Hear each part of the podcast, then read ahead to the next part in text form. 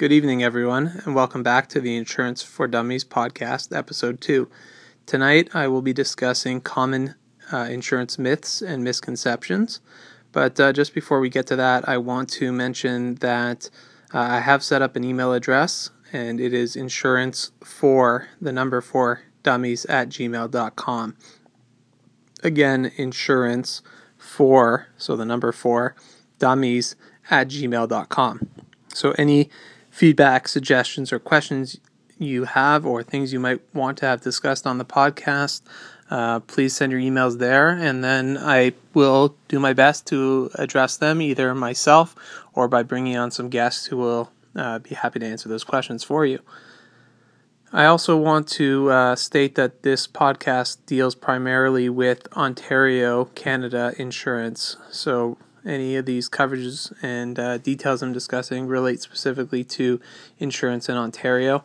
If you're listening for um, other countries, um, you know, some of the things I might discuss could be relevant to you, but uh, you should always consult your broker, insurance agent, or insurance company um, just to confirm what your policy does or does not cover. So, with that, we will start uh, tonight's podcast. And um, the first myth or misconception I want to mention is that you can save money by putting the vehicle in someone else's name. Now, this is simply not the case. You cannot save money by putting the vehicle in someone else's name. The way it works is an insurance policy is taken out on the name or in the name of the person who owns the vehicle. So, whoever's name is on the ownership for the vehicle, that's the name that goes on the insurance policy. And if you're signing an insurance application, the person signing must be the person whose uh, name is on the ownership for the vehicle. You can register it in essentially anyone else anyone's name, but what you're actually getting rated on is the vehicle itself and the drivers on the policy. So, for example, I can register a vehicle in my wife's name, but if I have tickets or accidents, that's where the, the price of the insurance is going to be uh, derived from. So I'll be charged, or my premiums will be higher because I have tickets and accidents. And uh, regardless of whose name is on the uh, policy, that, that doesn't have any impact on the price. It just means they have a financial interest in the vehicle that's being insured. There is also a question on the application for auto insurance which questions and asks Is the registered owner the actual owner of the vehicle? So this means that the insurance company essentially wants to know if the person whose name is on the ownership is the one who's actually going to be quote unquote owning or driving, operating the vehicle. So, again, if this were the case in my example, my wife would technically answer no to that question because even though she is the registered owner, she's not really the actual owner. I would be the actual owner because I'm driving the vehicle on a primary uh, basis. And insurance companies have caught on to this, uh, or you know, the reason they've done this is because people were trying to, um, you know, falsely register vehicles or falsely set up policies under other people's names to save money, and the insurance companies have caught on to this, and uh, you're not able to do this any longer.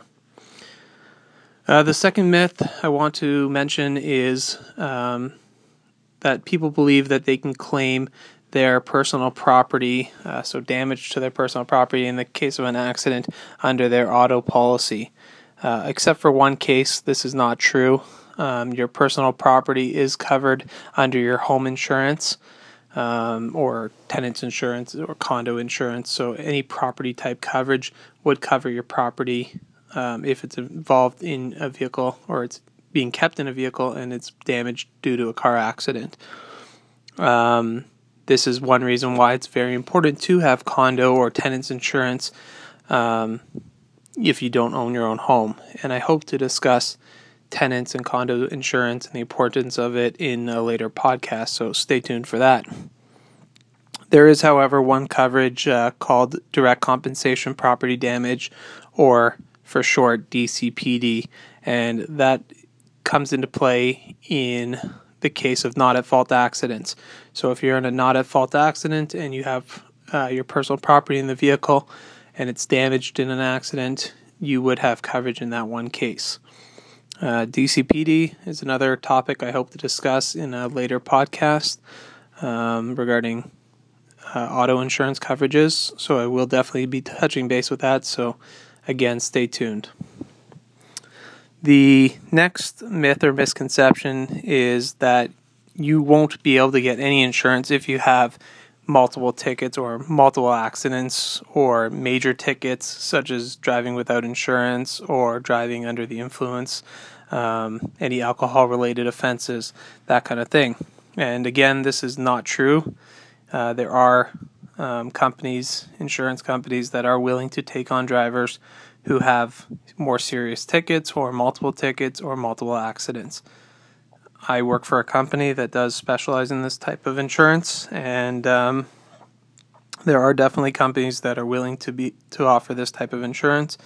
Uh, of course, they do have uh, still do have guidelines uh, that they do follow, so you could be considered uh, to a point where you do not qualify even for these so-called high risk or um, alternative markets uh, in order to obtain insurance.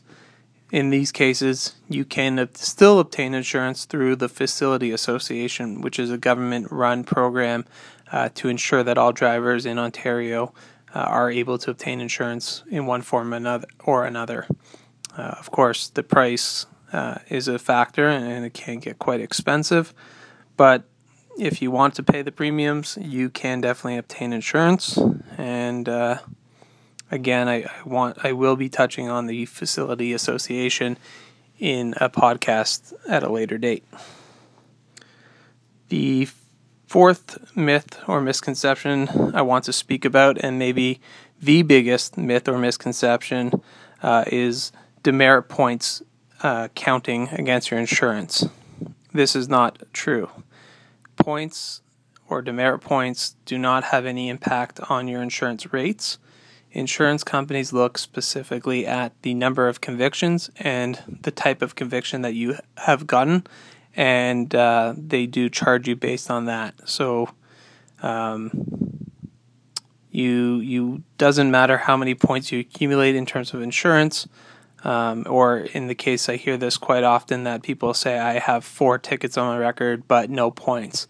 Unfortunately, the fact that you have four tickets um, has a bigger impact and has affects the ability to get insurance with certain companies, but the points uh, themselves, or not the fact that you don't have any points, does not make a difference. This is more of a ministry uh, topic or issue. Uh, point having too many demerit points can lead to license uh, suspensions and things like that through the ministry, but the insurance company again is not concerned with this. This is why uh, you have to be careful if you go to court and fight a ticket that you do not accept any kind of conviction, um, even if they you know work out a deal and they say I'll give you no, no points, but you got to plead guilty to say a lesser charge.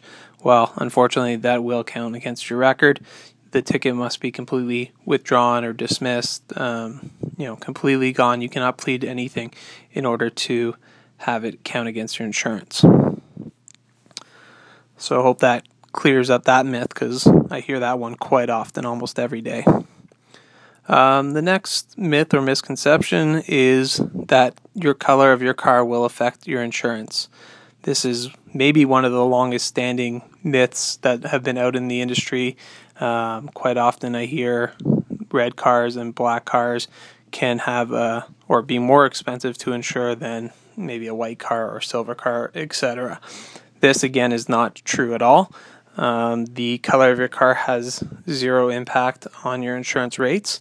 The insurance companies look specifically at the uh, year, make, and model of a vehicle, and uh, they determine the rating based on this, and so not your car color. Um, so, I guess go ahead and buy whatever color car you so choose without worrying about your insurance. Um, the next thing is another, or the next myth uh, that I wanted to talk about is that insur- uh, people believing that insurance companies can charge whatever it is they want to charge. And again, this is not true. Um, insurance companies are not allowed to charge whatever they want to charge. They must submit their uh, request to increase or even decrease premiums uh, to the Financial Services Commission of Ontario, uh, short form FSCO, and uh, they submit an application or a request to either increase or decrease their rates, and then it's up to FSCO to decide whether they want to approve uh, the rate increase or decrease.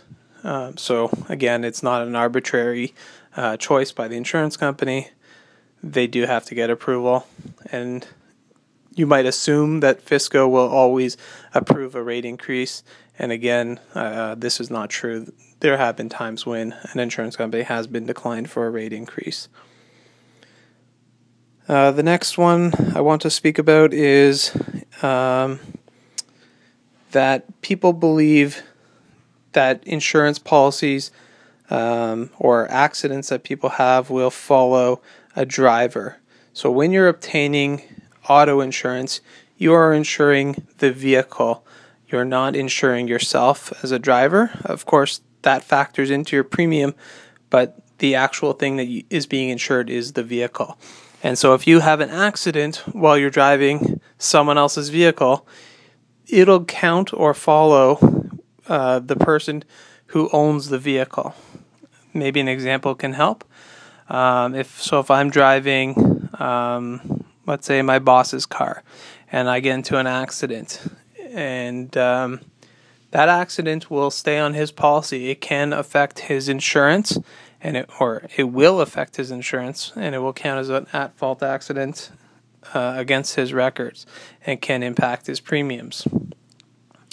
Of course, if I end up going to get my own insurance uh, and I disclose the accident uh, to my new insurance company, the accident can follow myself. I can, you know, disclose that I've had this accident and have it counted against my record. An accident can't be counted against. Excuse me, it can't be counted against two uh, different policies. So an accident can only be rated on one policy. But uh, this is definitely a reason to be careful who you are letting drive your vehicle. Uh, I always say you lend your insurance, or, or, sorry, you lend your vehicle, you lend your insurance. So, you know, be cautious out there. Don't let anyone drive your car. Make sure that uh, whoever is driving your car is a responsible person. Uh, the next uh, topic I want to speak about is insurance agents can get you the best deal. So there's a difference between three different type of uh, agent representatives. I'll call them. There's direct writers. So these are um, insurance companies such as TD Insurance, uh, Bel Air Direct, um, State. Well, State Farm's an insurance agent, so that's not a good example. Um, let's stick with Bel Air and uh, and maybe Desjardins Insurance. Now, a direct writer insures for themselves. They provide the insurance from their own company. They are their own actual insurance company. Um, they're similar to an insurance agent, which only can insure or only works with one insurer. So if you go to State Farm, the agents that work for State Farm can only insure you with State Farm. If you don't meet the qualifications for State Farm, then there's no alternative option for you to be insured. So they might tell you this is the best price, um, but that's only through one company. There are definitely other options. The third type of representative is someone like myself who is a licensed broker, and I work with about 10 or 15 different companies, and I can then place a client with whichever company is offering not only the best price, but the best coverage to suit a client's needs. So I do have a lot more flexibility. And so, you know, insurance brokers generally are able to get you or at least shop the market for better rates. They're not always going to get you the cheapest rates, but neither are insurance agents or direct writers. You really need to probably utilize all three in my best recommendation, but a broker does have specialized knowledge in a lot of cases because they are working with multiple companies they're more familiar with the general marketplace, whereas an insurance agent most of the time is only familiar with the company that they work with. But again, I do it never hurts to shop and uh, check around with all three options. Um, another myth is that uh, new cars will always cost more to insure than older cars. Uh, this is not necessarily true. Um, again, it goes back to different makes and models being more expensive than other makes and models. Uh, for example, I could go out and buy a 2012 or 2013, let's say Chevrolet Impala, and um, I could also have, let's say, a 1999 Honda Civic. It is theoretically possible that the Honda Civic could be more expensive than a Chevrolet Impala based on the rating that it's assigned to those two vehicles. It goes, it has to do more with the, again, the rating assigned to the specific vehicles. Um, I'm not sure I'm going to get too much in depth on the ratings tonight. It might be something if you're interested on. Email me and uh, we can get into more detail about insurance vehicle ratings. But it's definitely not true that an, a newer vehicle will always cost more to insure.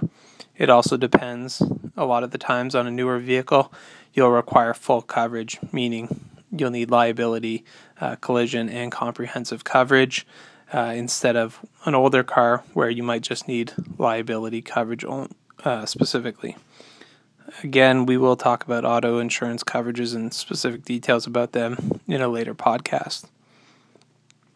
And the last uh, common myth and misconceptions, and let me say there are probably many more out there, but these are the ones I've identified are most common. And uh, if you think of any others, please send me an email, insurance for dummies at gmail.com, and uh, we can always talk about them again on another podcast. So the last one is the concept of no fault insurance there is a prevailing thought out there that there is no fault insurance in Ontario, and there is, but the term is not the best one because someone has to be determined to be at fault in an accident. And no fault insurance specifically means that you, each party in an accident, will go to their own insurance company to handle their claims. It used to be a time when, for example, uh, person A rear ended me, I would have to contact person A's insurance company, explain what happened, fight with them over the cost to repair uh, my vehicle, you know, haggle with them, and uh, you know, sort of pressure them and keep calling, and, and you might not get the best service because, of course, person A's company doesn't want to pay, and uh, they're trying to delay it and avoid paying as long as possible, and this made it very difficult for people who were hit because they were waiting for long periods of time in order to get their vehicle uh, insured, or sorry, get it in, repaired. So now this no fault insurance allows me. So if again in the example I'm hit with person uh, by person A, I can contact my own insurance company and I can explain what happened, and my company will uh, take care of handling the claim and getting my vehicle repaired as soon as possible. Person A will go to their own insurance company and uh, because they are at fault, that gets covered under collision. And assuming they have collision coverage, they can get their car fixed, and I don't need to fight with that uh, person A's insurance company to get my vehicle fixed. It really clears up a lot of backlog and a lot of hassle. Um, but like I said, in the end, someone has to be at fault. It doesn't mean that no one is going to be at fault because there's a no fault insurance in place. So hope that helps. Again, it can get a little tricky because the wording is not that great, but um, I don't like the term no fault insurance, um, but that's what it is. So uh, that's it for tonight. Uh, hope you enjoyed this one. And uh, again, please feel free to email me. Um, this podcast is really going to work primarily or benefit primarily from your feedback and your um, suggestions. So I really encourage you, please, please ins- uh, send me an email, insurance for dummies at gmail.com. And, uh, you know, we'll continue on uh, with these podcasts. And I hope to uh, have our first guest on within the next, uh, you know, couple podcasts. And my plan is to broadcast one of these podcasts at least once a week, and if not twice And uh, please note, I'm also on iTunes now, so you can search for me on the App Store or under the podcast app. Just type in "Insurance for Dummies" and uh, it'll po- it'll populate for you, and you can subscribe to the podcast uh, so that every new podcast will automatically appear in the app, and it'll be ready for you to listen right away. So I really encourage you to do that as well. So that's it for tonight. Thanks a lot for tuning in, and uh, we'll talk again soon. Bye bye.